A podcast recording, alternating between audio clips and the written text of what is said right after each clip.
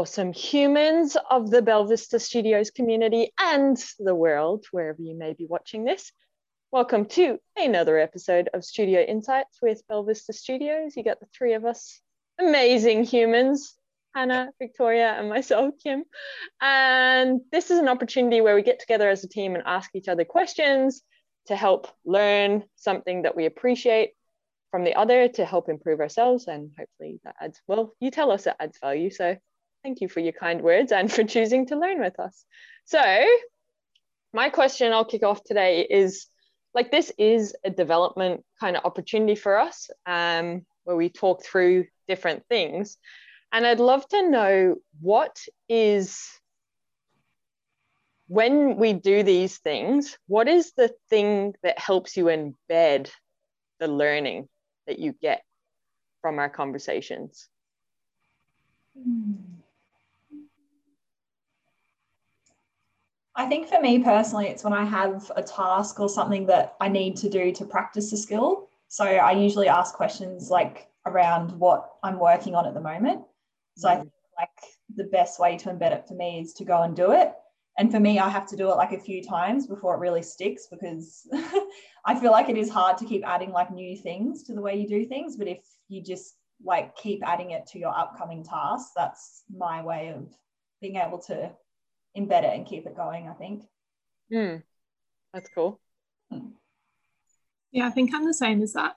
I feel like if I just if we just talk about it and then I don't actually apply it to anything afterwards, I will forget. And then if it comes up again in like a few months' time, I might, like won't necessarily think of it. um, but yeah, I feel like I definitely need to like apply it to something straight afterwards and like mm. try and like start building the habit of doing whatever it is afterwards. So I guess then that's really interesting because it's very reflective of that 70 20 10 learning model where yeah. 10 is the theory, like us doing the video together, and then the 70% is on the job mm-hmm. practical application where you guys are going back. So your learning is enhanced. So that's nice that it's reinforcing that, what they say. Um, so it is about practical application. So now I was just wondering, like, at the moment we're working on client tasks um, storyboarding a few projects developing e-learning modules. How can you apply or what are some ideas to help your learners practically apply? So they're not just getting the 10% the information through the learning solution you're creating but what kind of things can you do to replicate that practical application that's so valuable to your learning experience in either your storyboard or your e-learning modules that you're developing? Good question. Do you want to go, Vic? Or not fully sure what I want to say yet. Um, I don't know. I kind of feel like it would probably, well, in my head, I'm thinking that would it would more be in like the storyboard phase of things. Like once it gets to development, I'm trying to think like if I've already been given like the approved content and like how it's gonna mm. work or how they want it to like play out kind of thing. I'm trying yeah. to think like what influence I would have on it once it gets to that stage. Mm. Yeah. Like well, maybe asked, just, there must be something. So um well I'm just thinking that's generally yeah like it might be like part one this is how it's going to be trained and you're yeah. executing but i guess you look at a lot of e-learning solutions and you might have an idea of how something could be done differently. So although like we might do the instructional design, you'd be like, oh, like maybe they could have done it this way. Or mm-hmm. sometimes from clients, we just get their storyboard and you may have ideas of, oh, this could have been instead mm-hmm. of information, it could have been a practical application in this way.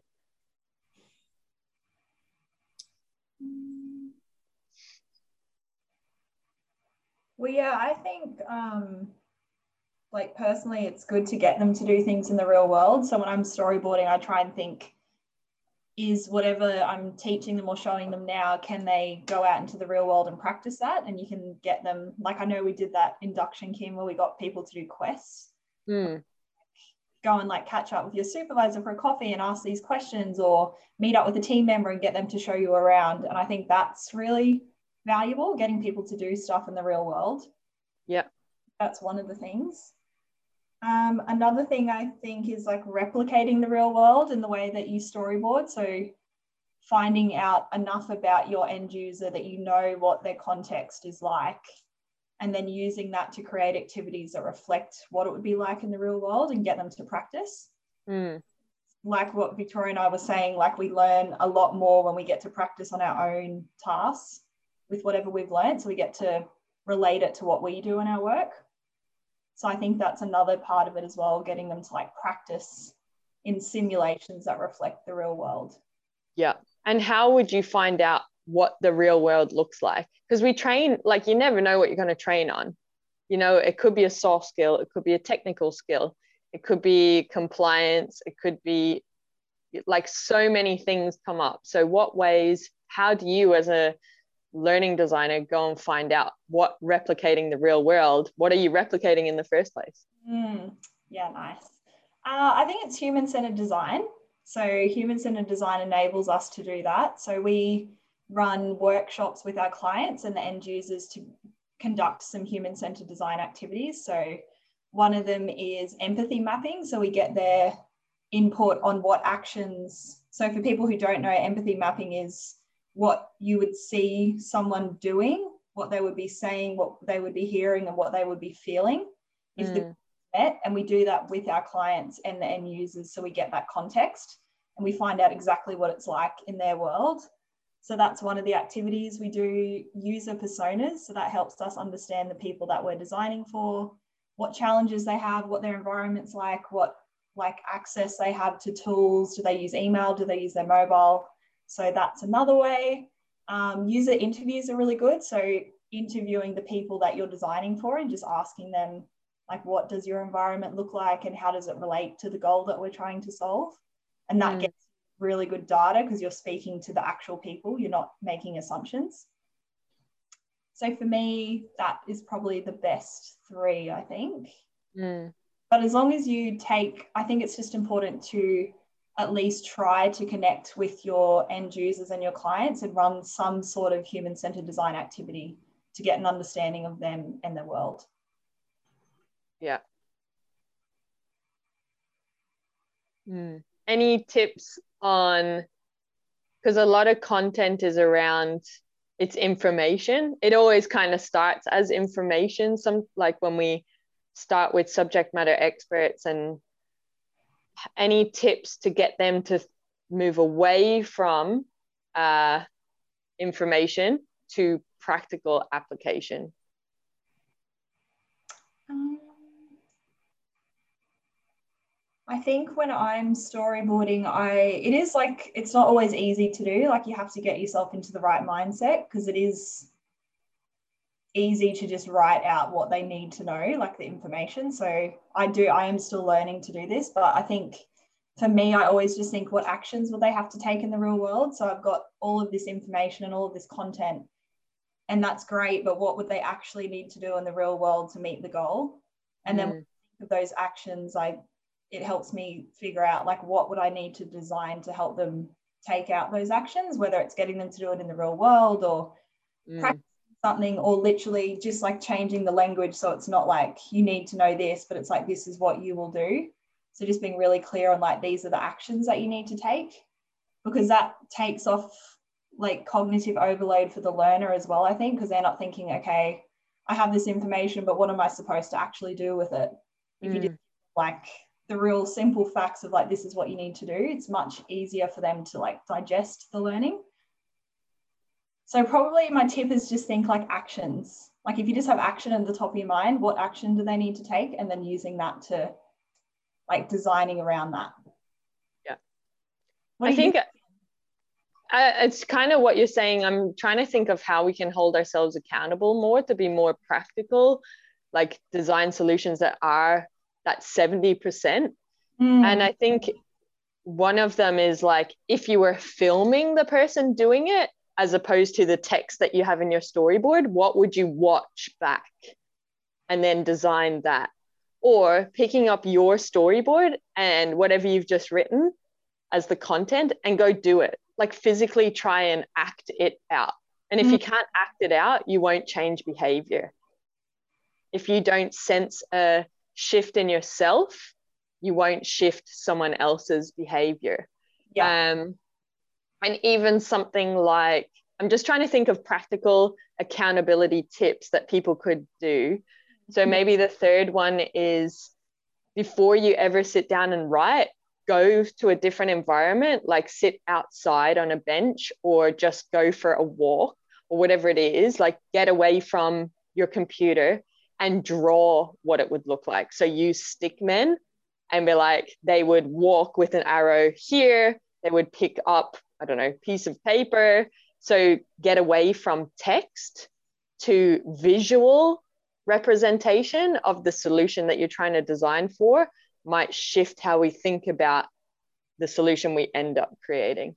Yeah, that's really cool. It reminds me. oh yeah, go on. Well, when we like when I first started instructional design, you showed me that like how to make toast. Oh yeah. The step, it's like a simple example, but it's just like shows you step by step. Like you have to open up the bag of bread, you have to take the bread out, and just getting really specific around like each little step the person would need to take to be successful. So yeah, that is really useful. Did I make you make the t- toast as well? Like you had to apply your. I think so. I might have been following instructions on how to make toast. Good times. Yeah. So just maybe try and do your own learning yeah. to see do you do something different? Does something shift for you as your own accountability to is my learning practical enough or is it just another piece of information that probably yeah. already exists somewhere in the real in the on an intranet or Google. Yeah, that's, that's cool. Um, like I've been storyboarding yesterday and today, and something I've noticed that I've been trying to do is, yeah, like reading everything, every action that I get them to do, and then making sure I would actually know what to do myself. And. I've noticed like it might, like the information might say, fill out this template or fill out this report. And in the past, I probably would have just like written that and left it.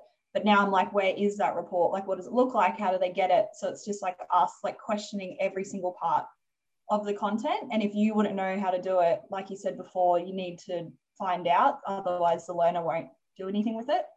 Mm. So yeah, it's like getting very cool. specific, I think, with everything. And if you couldn't do it, they definitely can't. yeah, that's the value. I love that of being an instructional designer. Yeah, it's like we're in the best position because we don't know. Like if we knew, we'd probably miss things if we knew that like the process, because we'd be like, oh, they'll know that, or that's obvious. When really, people don't know that unless you explain it properly. So, yeah, it's cool. Yeah. Cool. Any? Do you have anything to add, Vic, on how to be more practical or action focused or application replicate the real world in solutions? No, I think he's covered it. good, good tips. All right. Uh, Hannah, you got a question for? I do. Yes. So um, I just want to get really clear on creating success statements. this is for Vic, I'm guessing. so I was just wanting to know if you could give me, because I'm like a, it helps for me to have some sort of process or steps to follow? Like, what process do you take when you're creating a success statement? Hmm. I don't know if this is going to be in order. It's just things coming up, but I think it's like one thing you just said, which your last tip was around would I know what to do if mm-hmm. that was presented to me? that's a good accountability check yeah. for yourself. So, if a success statement is what we need to achieve through our solution, would I know what to do at all points in the project, all decisions, all actions in response to whatever that success statement is agreed on? So, I need to know who I'm designing for, Mm-hmm. Who's my audience? Very clearly stated who it is, who it's not. Um, you might go to that level of detail. And it's an understanding of where you're currently at and where you want to be. So the future desired state. So I think like through our discovery workshop, we find out all of this information. We hold that creative conversation, ask those questions. That's actually it, really. I'm just thinking now. The creative conversations, another YouTube video. You ask those five or six questions. It gives you information, uh, context that you can then shape into a statement that says this will prove that we are successful if we deliver this within the organization or through our solution. So when you ask those creative conversation questions, you get enough, you get who's our audience, that kind of stuff from it, the business goals, and then you're just summarizing it kind of reveals itself that this is what we're here to achieve. Yeah. Okay. Yeah. Yeah, go um, on. There you go. I think sometimes what we try to do, I've seen because we seem to do a lot of coaching around learning objectives and that is that people, you're not there yet. You're not, you can't write learning objectives until you know what the overarching project goal is. What are we mm-hmm. trying to achieve? So just being able to know that they are two separate things and the learning objectives are dependent on the success statement and the success statement helps you write your learning objectives. But being clear on what part of my process am i in right now? I'm at the very beginning. I need to know what success looks like. I don't need to know the specifics of what a learner is going to go and do differently because that's my learning objective. So i can just hold on to that. So you've got to be able to question yourself what is my intent right now? And then that helps you separate and just focus on yeah. i'm writing a success statement right now. I'm not writing learning objectives. Yeah okay. All right cool.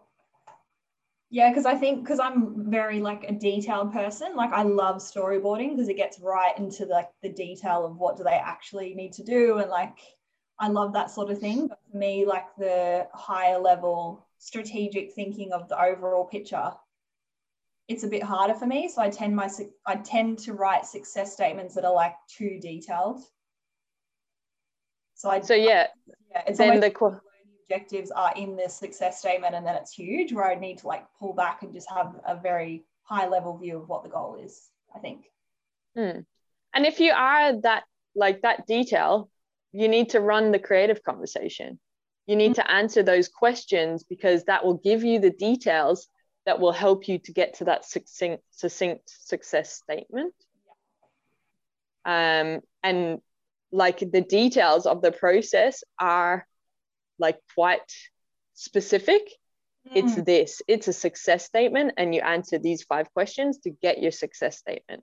Then yeah. you're ready to move on to learning objectives this is the intent of learning objectives and this is we, we have our own process on how to write them. So then you just focus on that. Yeah. so it's like a funnel that we're working down towards. They're all like feeding into each other. Yeah. It's more like that shape actually. Creative conversation at the top yeah. then it goes down to like success statement then to learning objectives then to storyboards All right, awesome. No, that was good. Thank you. That answers my question. Well, now you can go practically apply that to one of our client projects and we'll yeah. see what happens. We've got lots of client projects coming up, so I'll have lots of opportunity. Yeah. All right. Victoria, your question. Um,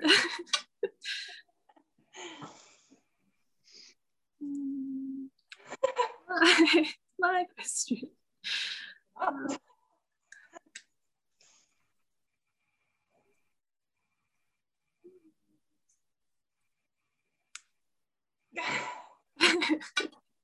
what would you like to do differently? Or have the opportunity to experiment with post this chat?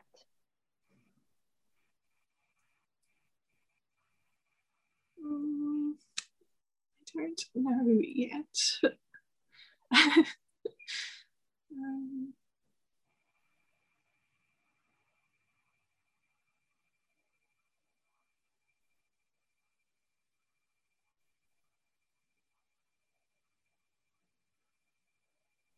I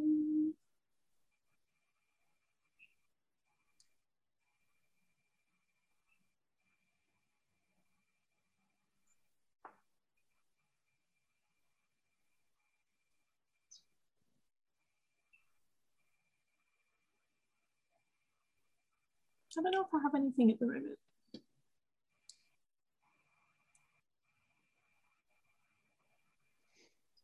Think about the projects that are coming up.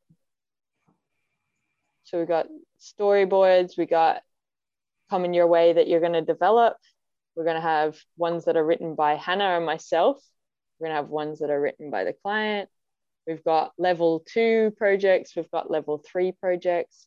Recently, we have been uh, doing brainstorming activities, creating templates, um,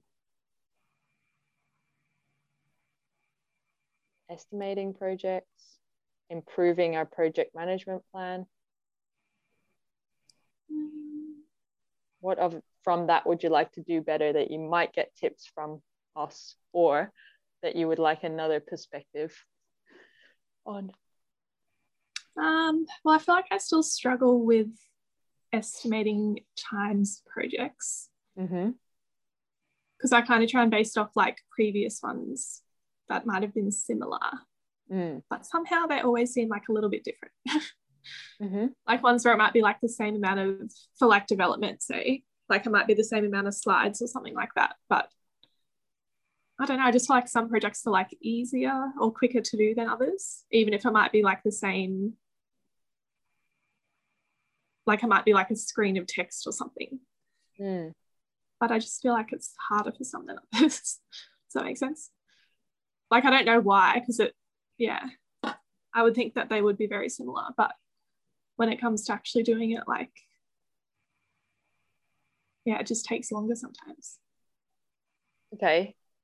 So one of the um think of where that's happened for you. Just have that that project or that task in mind. Mhm. Um where one was easy, one was hard. Compare them. What specifically was different? You envisioned them at the beginning the same. When you got to the end, it turned out they were different what specifically about them was different?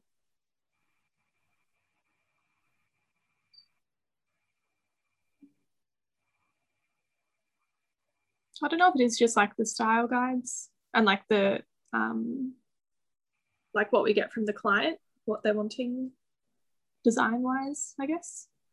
Might have been different. Mm-hmm. So tell me more about that.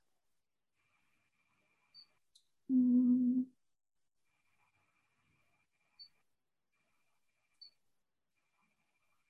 I'm trying to think of specifics, but Mm.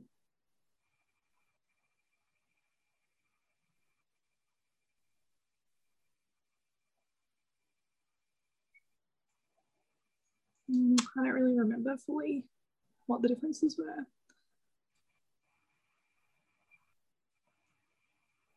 I can remember with one client, Vic, they would like the way they provided the um, changes was different. Like, remember how you were scrolling through the document and it wasn't like clear content? It was sort of, is that an example or? Um, I don't even remember that one to be honest. Okay. Um, Just look at you've designed two templates recently mhm. using two brand style guides. Uh, so I'm just going to pull out the facts. I think, um, and not context, because the I think the learning on how you can get better at estimating is reflecting on what was different and then what held me up or took me longer than anticipated and then how can i improve my process or how can we as a team improve our processes so that that those things that were hard are as easy as they were on the one that i considered easy okay? So it's like take the time to reflect. What were the differences? What were the in specifically what were the easy and hard things and then how for future projects do i make the hard things like the easy ones so if i think about you developed two templates recently for two separate clients. One had a very specific style guide, brand style guide. One just gave you colors and the font. Um, one gave you you have creative freedom. The other one gave you very specific screens. This is what it needs to look like. This is where the buttons are going to be. So it's more UI. Um, what else was there? One gave you inspiration. These are the things we like. These are websites we like, apps we like. One didn't. You have creative freedom. Here's our style guide. There's examples. You can go on our website. In the style guide, it has like brochures and I don't know, paraffin, what's that called? Stuff, resources that they've designed um, as inspiration. So if there's some of the things just as a beginning of what was different, which pick one of them that was like, it was easy when I had this and it was hard when I didn't have this. And let's work this through. Um, well, like it's weird because for me, the one where we just had the client style guide was easier and quicker than the one that gave us the examples. And because that like I went overtime on the one where they'd given us examples and just colors and we had like more freedom. Mm-hmm. So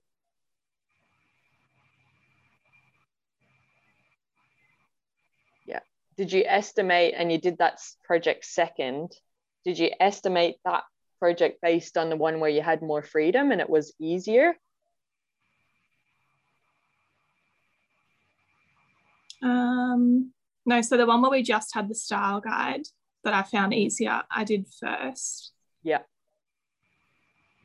And yeah, the one we, we had like the colors and the freedom was second and took longer. Was it the dark one that took longer? I don't want to name the yeah. clients, but I'm trying to think like I want to make sure we're talking about the same project.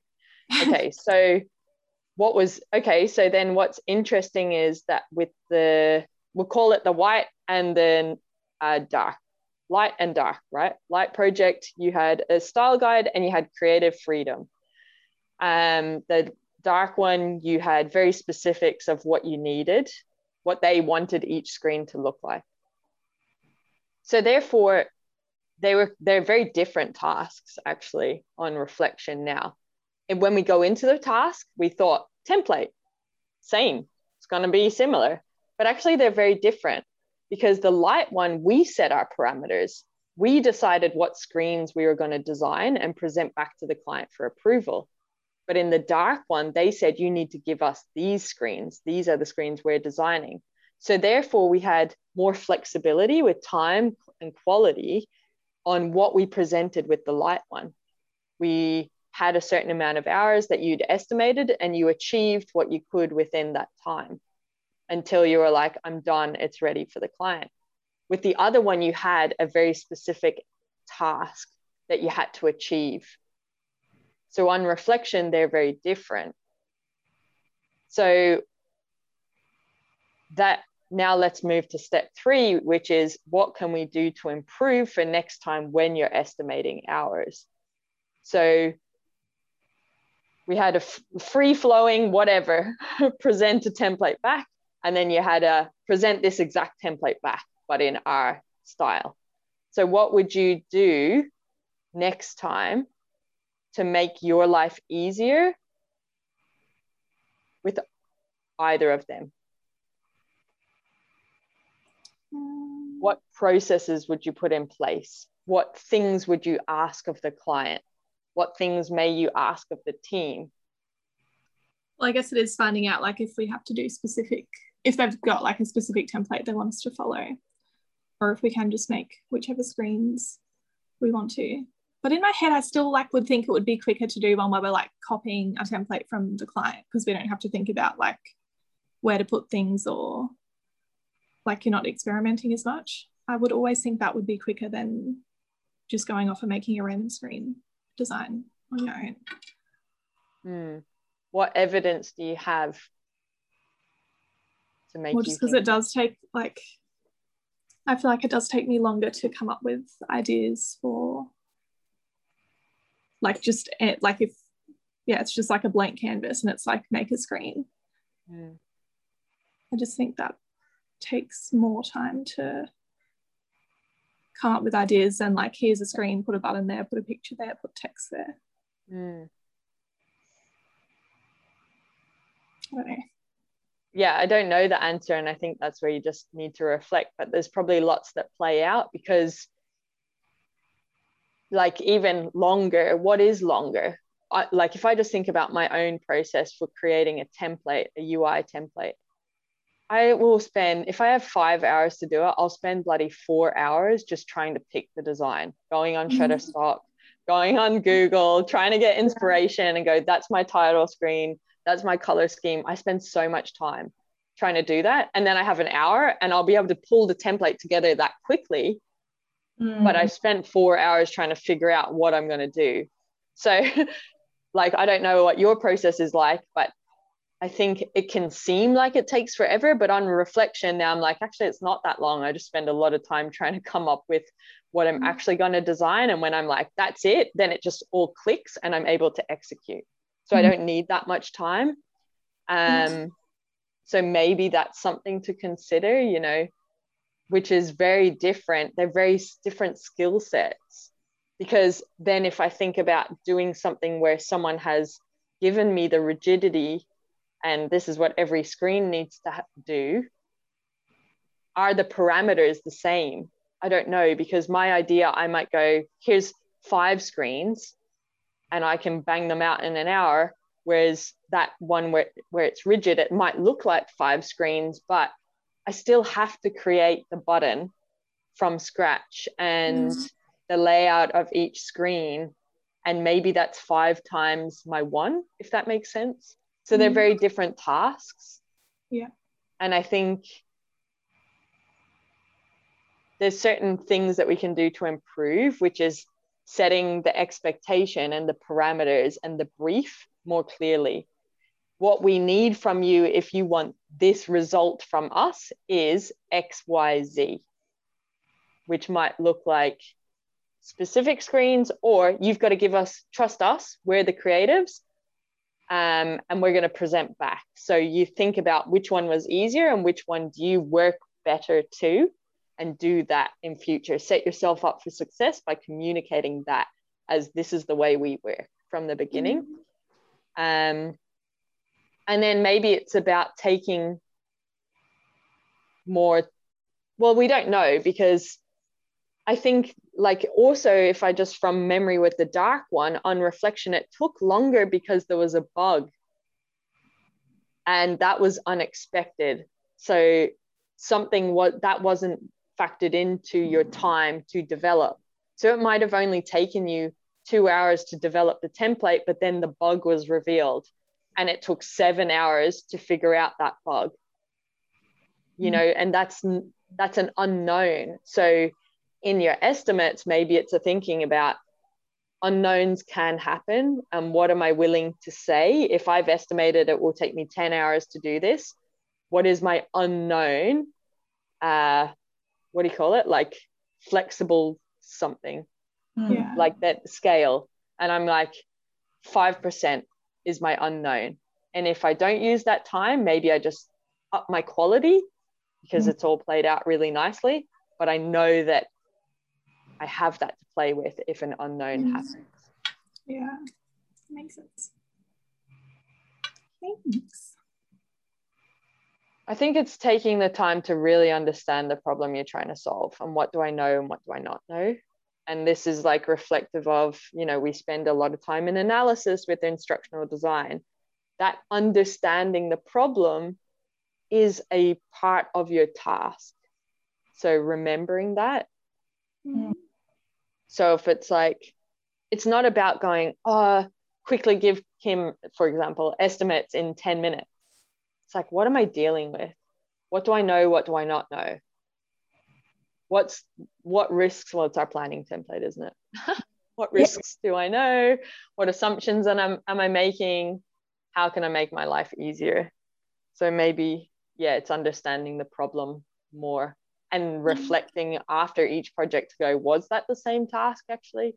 Just because it was called template, maybe it wasn't the same thing. Mm. Yeah.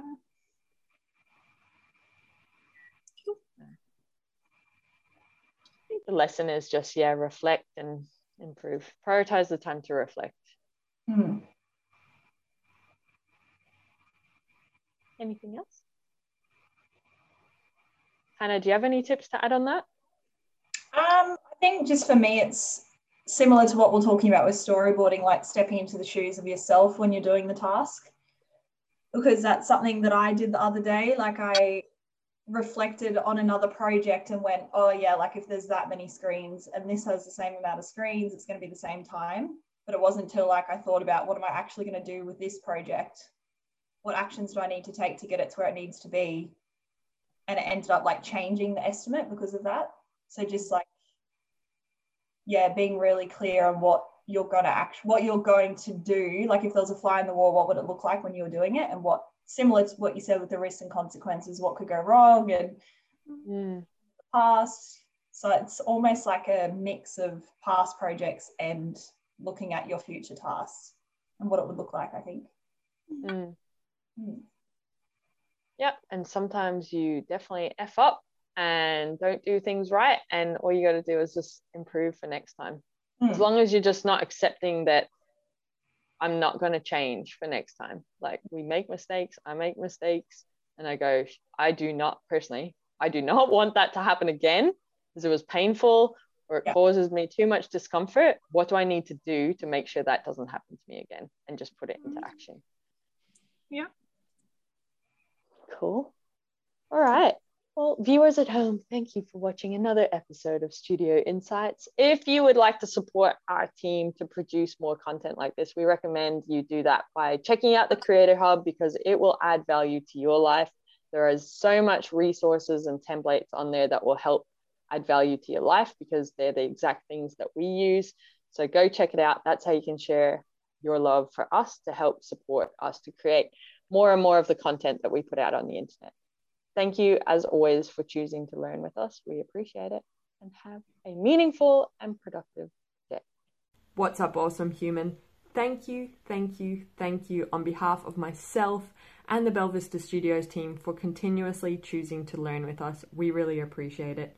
If the tips and the insights and the context resonate with you and you want to take your skills to the next level or you want to make your life way easier, you will love our Creator Hub. The Creator Hub is a place for people like you and us. Basically, it's the stuff that we use internally at Belvista Studios and then we just share it publicly with you. The Creator Hub is created by instructional designers for instructional designers, and what you'll love there at the moment is we've got a quiz Could I Be a Better Instructional Designer? that has so much tips in the feedback if you're interested in human centered design or just taking your skills to the next level in terms of the solutions you're creating, the problems you want to solve. But in there as well, aren't we cute? That's us. Um, but we've got the coaching courses, freebies, give us gratitude, and also we've got some templates. And basically, they're always around the lens of learning experience design, instructional design, and e learning. So, a human centered design focus is very much what we're about at Belvista Studios. So, putting your learners at the heart of a solution and creating something for their needs. So, there's the human centered design stuff, and then we've also got the business stuff. So, this is the stuff they don't teach you about when you want to become a freelancer or a consultant in the instructional design world. So, go check it out. The link is in the description. You can check out everything that is available for you. Thank you for choosing to learn with us. Continuously invest in your skills. You will be rewarded as an instructional designer. Share this stuff, share it with other people because when we are better instructional designers, we create better solutions that create better humans that create a better world. So we have a very important role, and I'm excited to be on this journey with you. Have an awesome day.